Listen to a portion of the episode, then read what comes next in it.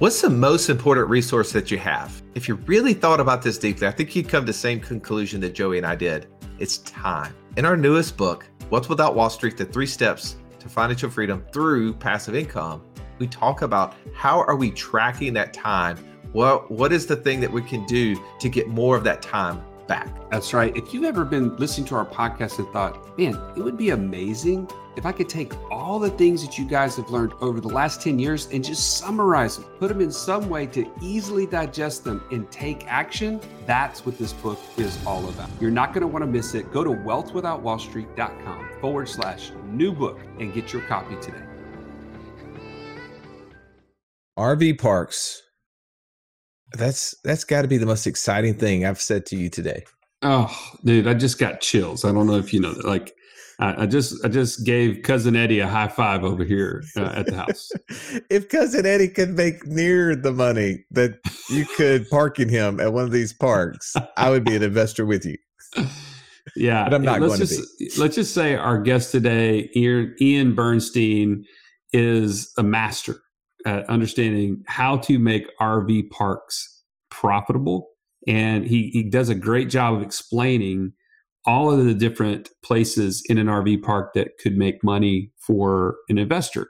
And as he's saying it, I'm like, I am missing the boat. Cousin Eddie is dragging me down. I've got to be a part of these RV parks. This is well, where if, the money's at. If he would have, I mean, maybe Eddie has led you to the proverbial dollar, man. Maybe because of the RV park, we had the conversation with Ian. Otherwise, maybe we would not have been interested in it. Like, ah, I can't be that much money in that stuff. But whenever he starts saying, no, I've got water parks that are earning thousand dollars a day. No, thousand dollars an hour. Oh, an hour. You missed that, Russ. Come on. Well, you know me. Listening is not always my strong suit. We, I think we covered that in a previous episode. That's a struggle for men, right? Listening. Yeah, I, yeah. I agree. Like it is the golf carts. Apple Apple cannons is something told us after we uh, stopped stop pressing record. Like I'm just fascinated by the the revenue generating opportunities in the RV space. Something that you and I had looked into briefly, but without any level of expertise. And right? didn't know who to talk to about it. There's not many experts out there.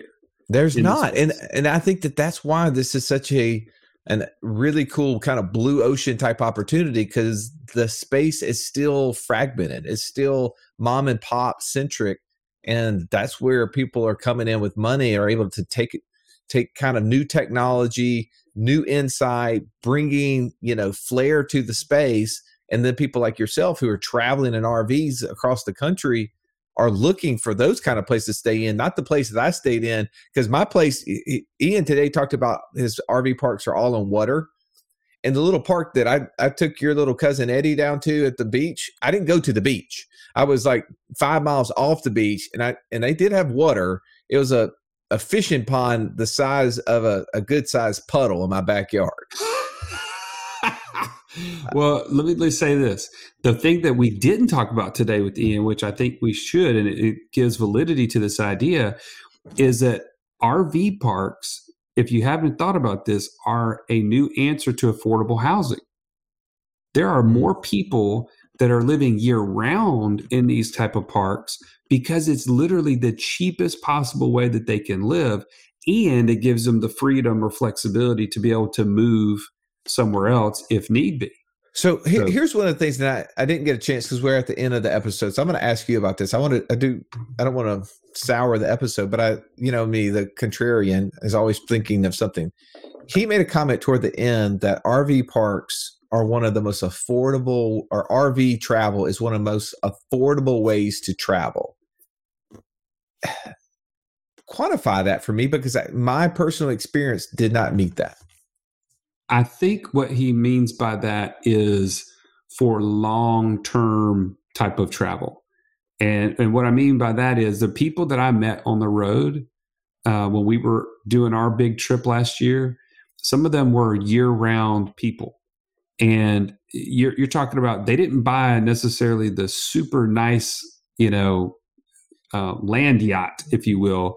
They bought the pull behinds and they had a truck and they all piled into it and they drove that thing around and they would get these year round passes that they would be able to stay at any park for free because they paid a year yearly pass. So it, it made them decide where they were going to go and stay at these particular parks so that they could get in essentially for free.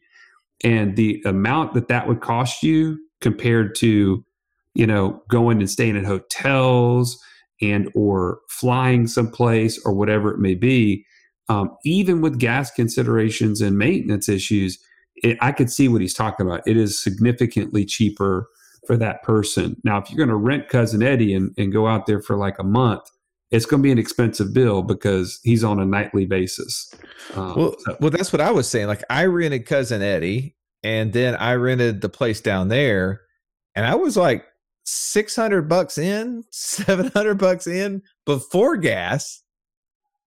And I'm yeah. like, I mean, for for two nights where I stayed, like I could have been down there for 450 bucks plus gas on a car, which would have been obviously significantly cheaper. So, like for me, I was like, that wasn't cheaper, but maybe it's because I only did two nights. If I would have stayed like, well, I'm thinking, I'm thinking like he's talking about when you own something and you use it over and over and over again the actual value could be a lot cheaper, especially okay. if you're getting those annual passes.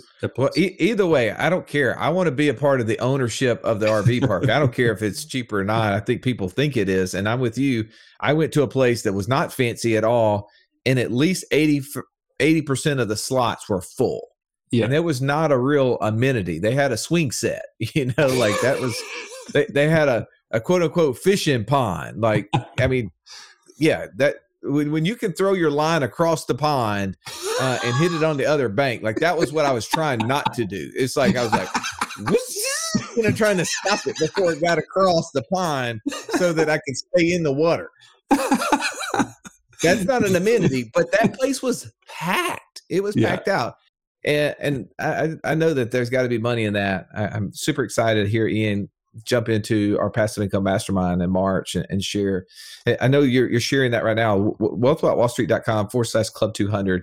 If you're an accredited investor and you're looking to uh, build passive income to exceed your monthly expenses, not by one time, but two times to get to 200%. That's the reason why we call it Club 200. We want to build a legacy. We want to be um, a more well-rounded investor that group exists for you to be able to connect with other people to find opportunities for passive income but also find ways to reduce taxes. I hope that you'll join us in there. Joey let's don't take any more time away from our interview today with ian burnstein.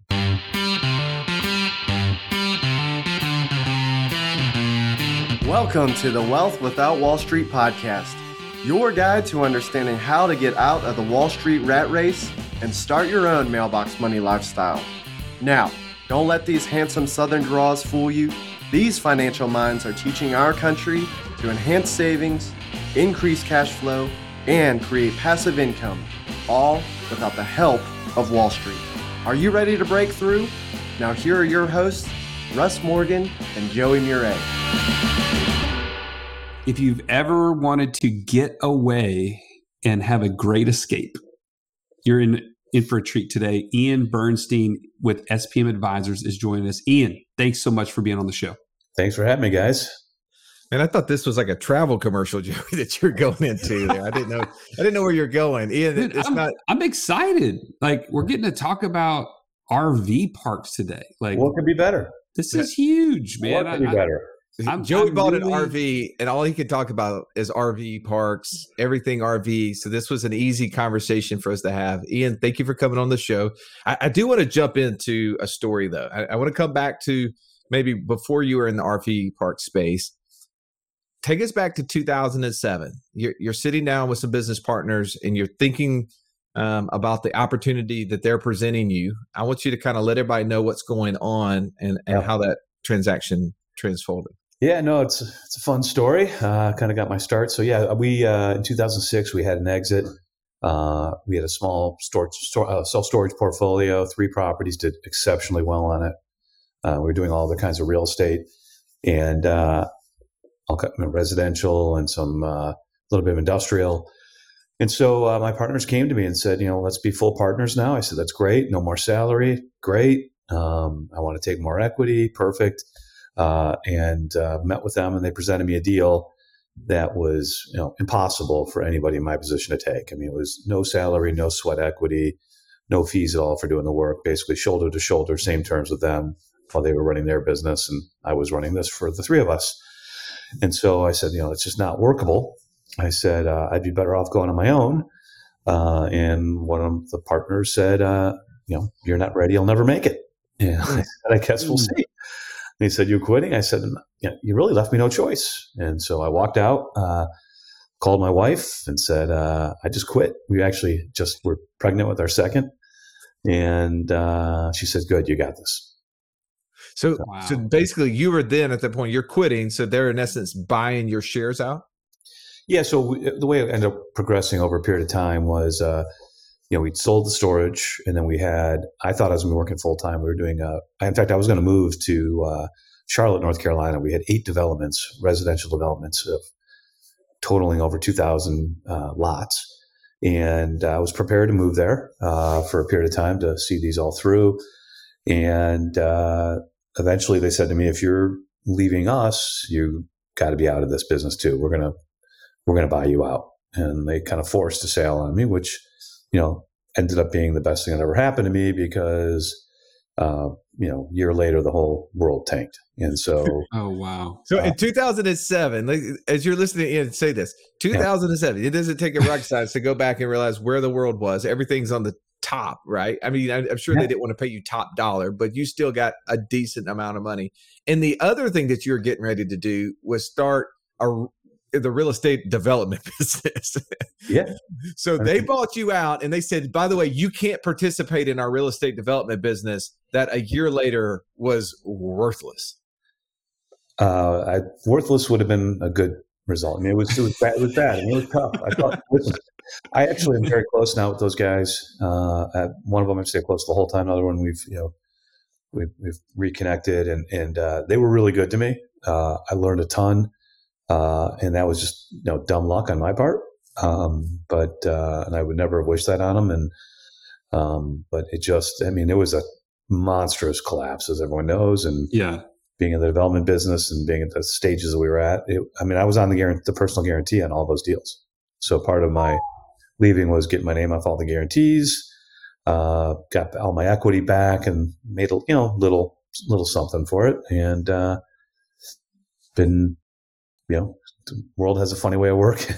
it was very wow. for me. So, so, so yeah, this is like the golden child story is what I'm hearing at this point. Um, so where did the golden child go from here? Like, what was the next step after? Yeah, so after I, I, really had no idea what I was going to do. I mean, I had no clue. Um, at the time, I was using uh, technology in real estate, um, using all this data to try to locate better sites for development and, for, and, and actually was working with some other clients trying to uh, help them find locations. And I thought I was going to do a lot of that. Um, and then about six, seven months later, uh, I actually met my now partner. Uh, coincidentally, I was I had my broker's license, and somebody you know wanted me to buy their storage portfolio. Uh, didn't work for me. He came in to see it. He was actually ironically dating somebody in town. He's from Boston. Uh, I was in the car with him. Was like you know six properties all over the state of Michigan. So we're driving around all day. He's yelling at his old partners. I'm yelling at mine. Talking to our attorneys. Like it's this whole. And I'm like, oh my god, their stories sound identical.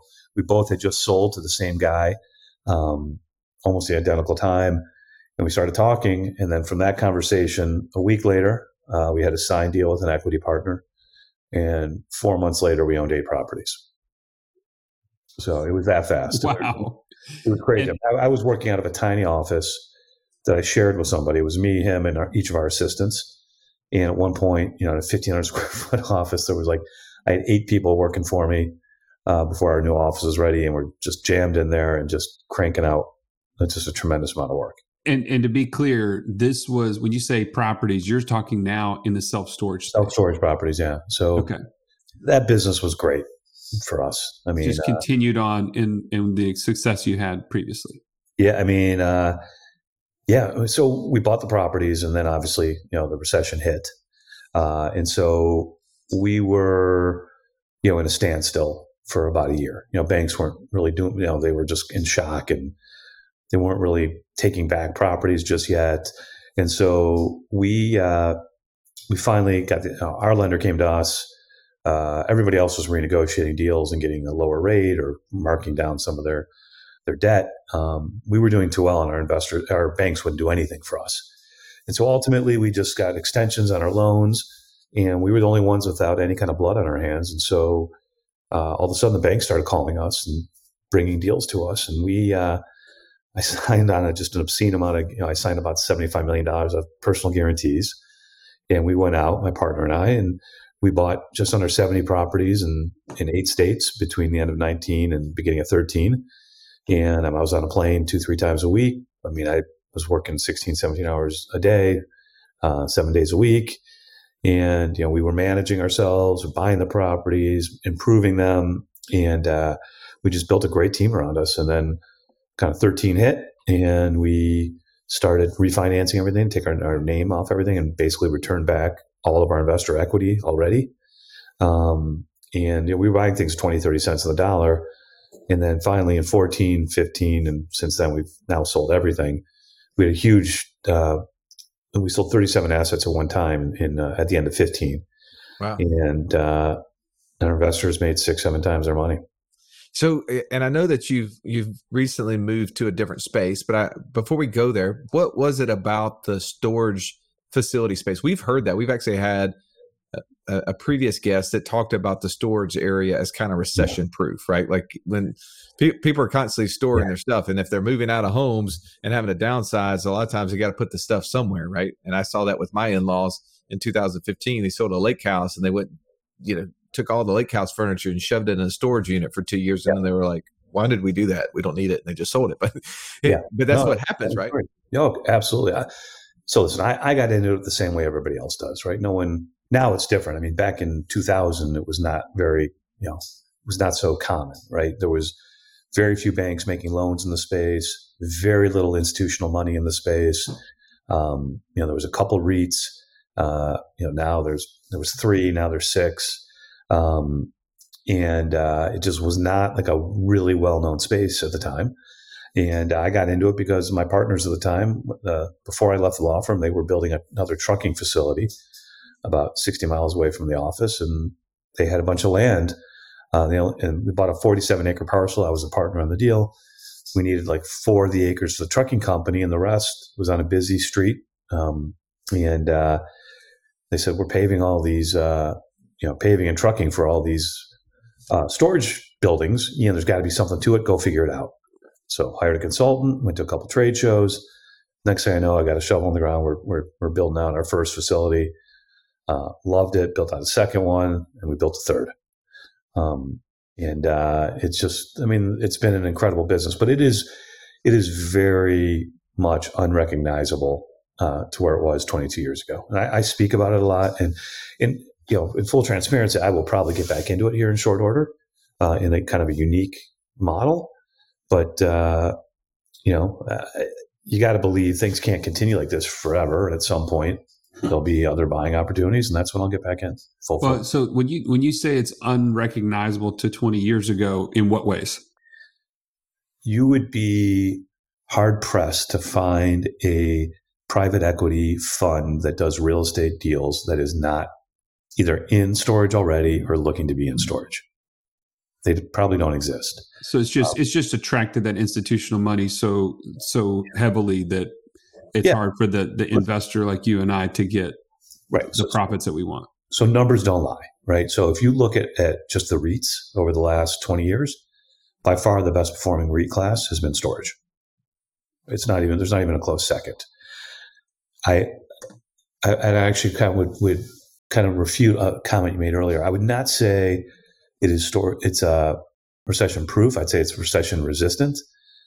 It definitely performed better than most, but trust me, I, I've got a friend who we end up buying and selling a bunch of properties to one another. We're partners on a couple things together.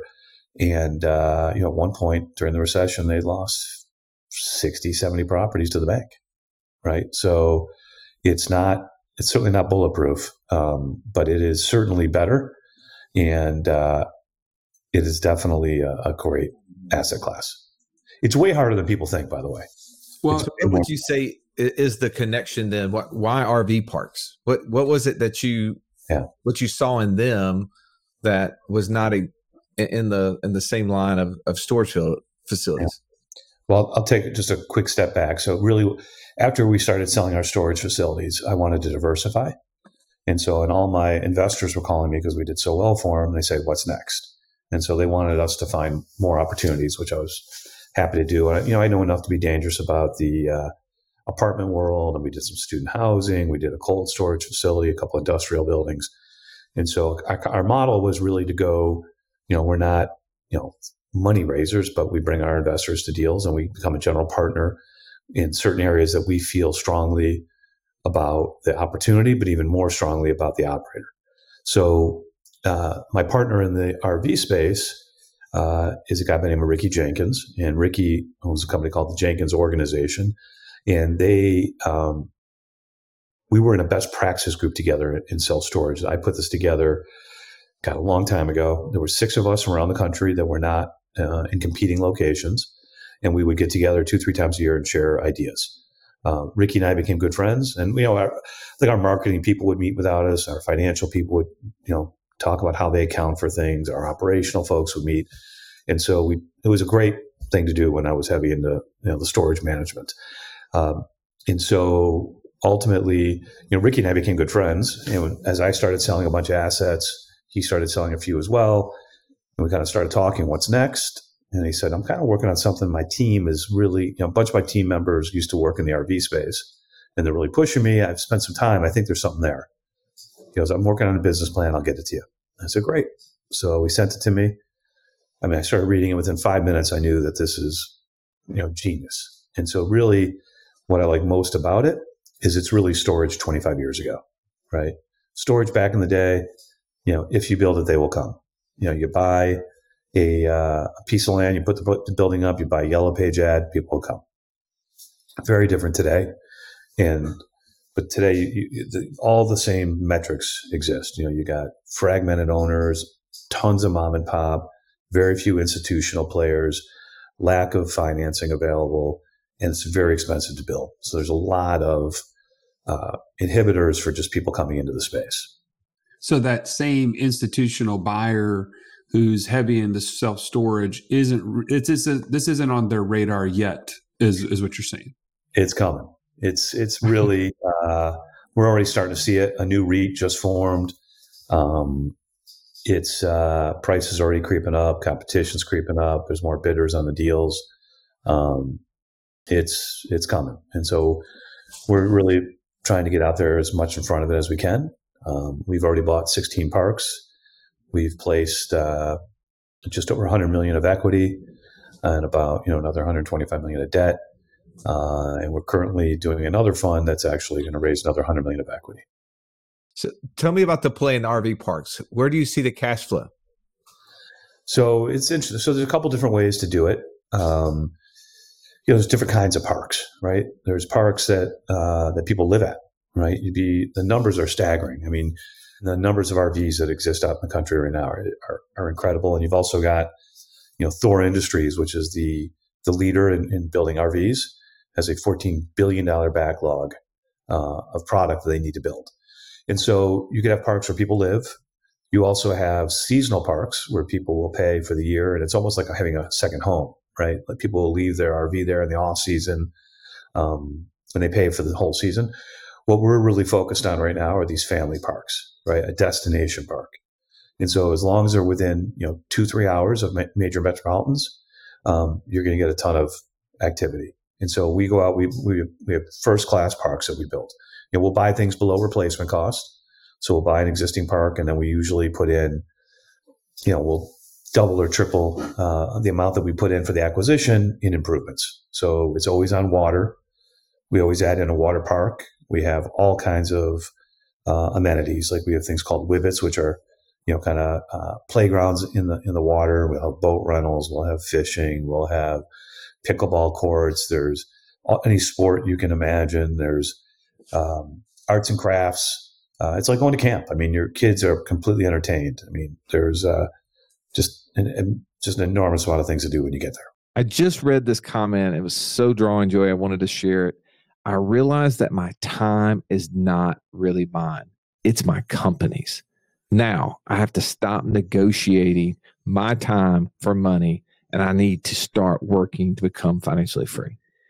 That's exactly how I felt when my daughter Adler asked me on the way to school, Dad, can you pick me up from school today? And I had to say, No, baby, I have to go to work. That's where I drew the line. In order for you to be clear on the things you need to do and stop doing and to know who you need to become so that you can stop trading time for money, join us right now at wealthwithoutwallstreet.com forward slash passport. Now let's get back to this episode. How did you guys settle on they always are on water? What was it about that that attracted you? Just the amenity. It's uh, you know, you need to have people you know, want to come to your place, right? You got to have things that's attractive to them, and so you know, it's a summer activity, right? We're really we make hay basically, you know, Memorial to Labor Day. Um, we've been not because the weather is you know has changed. Anybody can argue why it is, but it's changed. Uh, and the falls have actually become better. Uh, we actually are still getting people out there through Thanksgiving now. So we're getting things like uh, Halloween weekends or Thanksgiving weekends, and we're working on you know some tailgating weekend, you know tailgate weekends. So people come watch college football on Saturday and NFL on Sunday, and just try to you know squeeze more days out of the year. Is there something that like from from that? Uh, you mentioned water parks. That's huge what other sorts of, of, revenue are you guys finding opportunities to be able to enhance? Because you guys aren't just building ground up you're you're buying mom and pop stuff. So so we are building four now. Two are almost done. Um, one's under construction and then the fourth is a little bit delayed with uh, just some approvals. But um, really it's uh, there's great opportunities. I mean there's little things along the way. So for example uh, when you're doing a seasonal park you know the average person will spend about two dollars a day at the restaurant and the and the store on on site. Right, the people that are the dailies spend over thirty four dollars a day per person. Right, we now have great amenities, so we start charging a resort fee. Um, it's amazing to me that uh, people you know want to have golf carts to get around the property. Um, we will make more money on the golf cart rental than on the RV rental for the space um, we have a property last year that we did over a million dollars of RV, of just golf cart rental. Uh, the Wibits that I mentioned, which are you know those play structures in the water, you know there's like rock climbing things on there. There's things you jump off, you propel someone else into it, and slides. Those things generate a thousand dollars an hour of profit on the weekends. That's it's amazing. Yeah, and the store, we do great in the store, and then you know we get food trucks we bring on the property, and one of them has like a margarita cart that drives around and is you know, busy all day long. And, you know, we have pizza and ice cream and donuts, all, you know, all the kind of stuff you, you, you sell to make a lot of money on. And then, uh, and then what's really been a great revenue generator for us is, uh, kind of the change of the, of the parks is that we have two things. We have glamping tents, which have become very popular. And then we have these cabins. Uh, last year, the cabins were rented for the full season by mid-April. Uh, these cabins are great. So think you know, uh, Joey, you've got an RV, and Russ, if you wanted to, you know, you, you and your family wanted to go with them on a trip, and you didn't have an RV, you could either drive out there with them or follow them, and then, you know, Joey and his family stay in the RV, you stay in the cabin.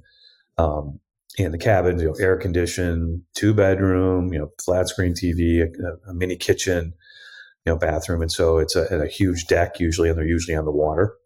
Um, and so those things have been wildly popular. In fact, they're so popular, we've not been able to find any to purchase. So we actually, our biggest supplier, the guy we like the best, we bought out his whole inventory for 2022, and he actually became a significant investor uh, in our last fund. That's amazing. Yeah. So, so it sounds like to me, it's a similar model to like a multifamily syndication in the sense that you find something that you know is undervalued, that you have the expertise and the ability to add additional re- revenue streams that yeah. then increases the multiple you're able to get on the back end. Is this is the ultimate kind of play to kind of build that value and sell quickly? Yeah. is it to build the value refinance out and continue to hold long term? What's ultimately like your your your overall strategy? So great question.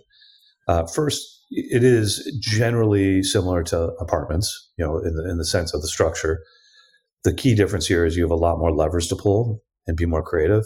you know you're pretty limited what you can do in apartments, right? So, you know, our play is to you know to buy the you know generally speaking, the people we're buying from is usually a husband and wife who've been operating the park for 15 years, living there, and and they're exhausted, right? And they're going to make a great exit for them. They're thrilled. Um, they just don't have it in them anymore to to make the things you know changes that we do. I mean, we're very sophisticated in how we do things. Our you know, our software, if you know certain places filling up quicker, will you know raise the rents. You know, dynamic pricing. There's all kinds of areas to to you know to improve revenue, but it takes money to be able to build those things out too, right? And a lot of people either a don't have it or don't want to spend it, right?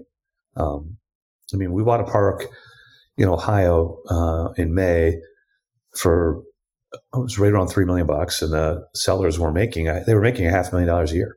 They were clearing, right? They're probably thrilled with that amount. They don't need to go and invest three million dollars to build a water park or you know spend another four million dollars to add on another hundred pads. I mean, they're just not going to do that, right? So that's what we do, and management's key. So um, there's uh, some people are probably familiar with Jellystone Parks. They've probably seen the signs around off the highway. Uh, Jellystone is uh, uh, they manage about 85 parks uh, around the country, and they don't manage it. It's actually a franchise model. And their their VP of operations, who was in charge of all 85 parks, came to work for us a year and a half ago. Uh, and she's wonderful and uh, has tremendous connections to the space. And actually, has been very critical in helping us acquire, find, and acquire new sites as well. Uh, she's out there teaching classes on how to manage facilities, so people know her. Is there a specific area? I mean, I, I, know you mentioned being on the water, and you just mentioned Ohio. Is there a specific demographic that tends to, you know, lend themselves to going to an RV park? So, like, obviously, we're in the South. You're you're in the Midwest. Is there an area that you guys are focusing on, or you think that's a hot opportunity? T- tell us a little bit about that. So we're already in ten states. Uh, we have one under contract in Alabama, uh, Chestnut Bay. Nice. We have another one uh, looking at Missouri. But to answer your question, we we go through we use data and analytics, you know, very thoroughly. So we have all the data about where people are that have, um, you know, who own RVs. So we know a lot about that. And then a lot of it boils down to drive times from major metropolitans. So um, we bought one in December uh, in a city called uh, Bremen, Georgia. Uh, Bremen's kind of out there, it's not in a metropolitan area at all, but it is, uh, you know, it is certainly a uh, a great location because it's less than an hour from Atlanta. It's less than an hour from Birmingham. It is, uh, and I think Chattanooga and Knoxville. It's within a good drive time as well. So we pull from you know a number that's like 15 million people, right? And we could tell you how many people own RVs in those areas. So um, we're really you know high on that opportunity, and so a lot of it depends on what the you know the guts of the original park are. Right, this one is something we're just going to be able to expand significantly. Um, you know, we bought it for 10 million. We're going to put another 20 million into it. Um, and uh, you know, one of the biggest changes that's also happened is there's uh, there's sites that are out there that are just like Airbnb, like one's called Outdoorsy, uh, yeah. And you're able to uh, use your RV like an Airbnb. And so your RV that used to go out, maybe go out with your family three times a year, your RV can go out 20 times a year now. Yes, so, that's exactly the platform that we use for Cousin Eddie. You know, my my uh, pride and joy. Uh, and, and, just to just to give context, like if you've never been on an RV trip and you haven't experienced this, what Ian's talking about is an, a huge opportunity because I can't tell you from here to California and back the number of places that we visited. All of them had a different way that you pay, a different rate that you pay, and it varied from the little place that was like, hey, um, just drop by the office, and if we're not there, just leave the money under the mat, kind of thing. Um, it's twenty seven dollars or whatever for the night, and then there's the one just down the street that's one hundred and fifty dollars a night for the same. I mean, for literally just one night kind of rental. Yeah, and I mean, it was so it was so different. Like the whole process, um, I, I, I can see exactly what you're saying. And, and some places had all these amenities and they were book solid, and other places had very little to do other than just park and they had people that lived there year round as you mentioned. So it's a it's a it's a wide open space. And so for you guys to apply a very strategic business model to the space couple that with the pandemic and people just needing to get away because they're stuck at home they're working at home they're everything is is right there. They're, they have no outlet now they're buying rvs and they're just saying let me just get out of town so stallion is there a question in there somewhere I, hey, I'm just validating. Okay? Can I validate my brother here? Uh, all right, I, I, got a question for you. And so we, we we've we've pumped it up, but the skeptics out there are saying, "Ask him, Russ. Ask him. What what's the downside? Where's the negatives? Where where are the things that I, I need to be thinking about?" A second ago, we were talking about storage uh, facilities. You said, I, am going to refute the uh, recession proof, but res- recession resistant, right? So, talk to us about RV parks. Talk to us about the the areas that you guys are having to mitigate risk in. So, one of the things I like the most is that they're, you know, as far as once they're up and running, I, you know, I find I struggle to find some of the the holes, right? I mean, I would tell you, you know, first thing people think is gas prices, right? But there's been study after study that that does not impact it, right? Uh, it is still, regardless of what you do, it is the most affordable way for a family to travel. You just cannot find a more affordable way. It does not exist, right? So gas would have been one of them. The other would be uh, labor, right? So we struggled this year uh, a bit. Um, we've made, uh, we've implemented a bunch of new procedures uh, with technology that allow us to um, kind of fill some of those voids where uh, you know, payment methods, things like that. A lot of it's going to be through kiosk, right? So there's some things that we can do that are certainly going to help and reduce our labor requirements. But that's definitely uh, a concern. And then the other one would be construction prices, which has certainly uh, have gone up since we've you know done some of our budgets and we've had to make adjustments there. But it has not, you know, all things considered, is is a is a small uh, impact overall on the project. But I, will tell you, um, we uh, you sometimes get off to a slower start than you want because of supply chain or labor issues, right? So uh, we've had a couple parks that first year have been challenging the last year or two, uh, but by the second year, those issues are all gone and we've caught up. And so the three parks that we've owned now for two full seasons, going in our third year, all three of those we're refinancing and pulling out 100% of the equity, right? And we think returns are still going to be in the high teens on your initial investment. So our plan on this fund is do the same. I think we, you know, within five years, we refinance the whole fund. We think you'll get back most, if not all, your money, and uh, and still get returns. So I think you asked me a, a, little while ago, which I neglected answer, was like, what's the the plan? And the plan is, uh, if I give back people their money, and there's, you know, if you put in hundred thousand dollars and you got it all back in year four or five, plus some already returned, and then I can get you twenty thousand dollars a year uh, you'd kill me if I sold it. Right. So, uh, you know, until such factors come along that, you know, really push us to sell, whether it's, you know, the asset's getting old and tired and it's going to require a lot of capital expenditure and we don't want to do that, or we get an offer that's so obscene that we have to take it. And if, if the the big institutional money's getting in the space, then you don't worry about because what I was listening to is we're buying a park for three million, we're going to put another four to ten million into it, right? So yeah. clearly, you're going to start to weed out the the individual buyers. You're going to have to get into big institutional monies that's going to be the purchaser of your of your end product. But what you're saying is that you're already starting to see that. You saw it happen in the storage space, so you know that at some point it doesn't matter if the assets were 15 or 20 million dollars. It's just cash flow on that is all they're looking for. Yeah, there's uh there are definitely uh three players right now that would you know, if we told them we'd sell, we could make a fortune. Right? There's no doubt in my mind all three would buy us. And uh what I what, I found here's a fascinating fact. So we we just uh, our last fund we thought would take us two years to fill out. It only took us about six months. Uh, we just happened to find four great projects, raised the money real quick anyway. So, you know, we raised uh, like 48 and change, 48 million and change. Uh, literally did it with an email out to my investment group base, and they sent friends sent to friends, and next thing I knew, the thing was full uh, in about 60 days or so. But uh, we, so we we got the four parks purchased, and we just got our financing in place. Uh, we got the appraisals back on three of the four parks. One of them, the appraisal came back 17 more, uh, evaluation of 17 more than our all-in capital. One was 14 million, the other was 11.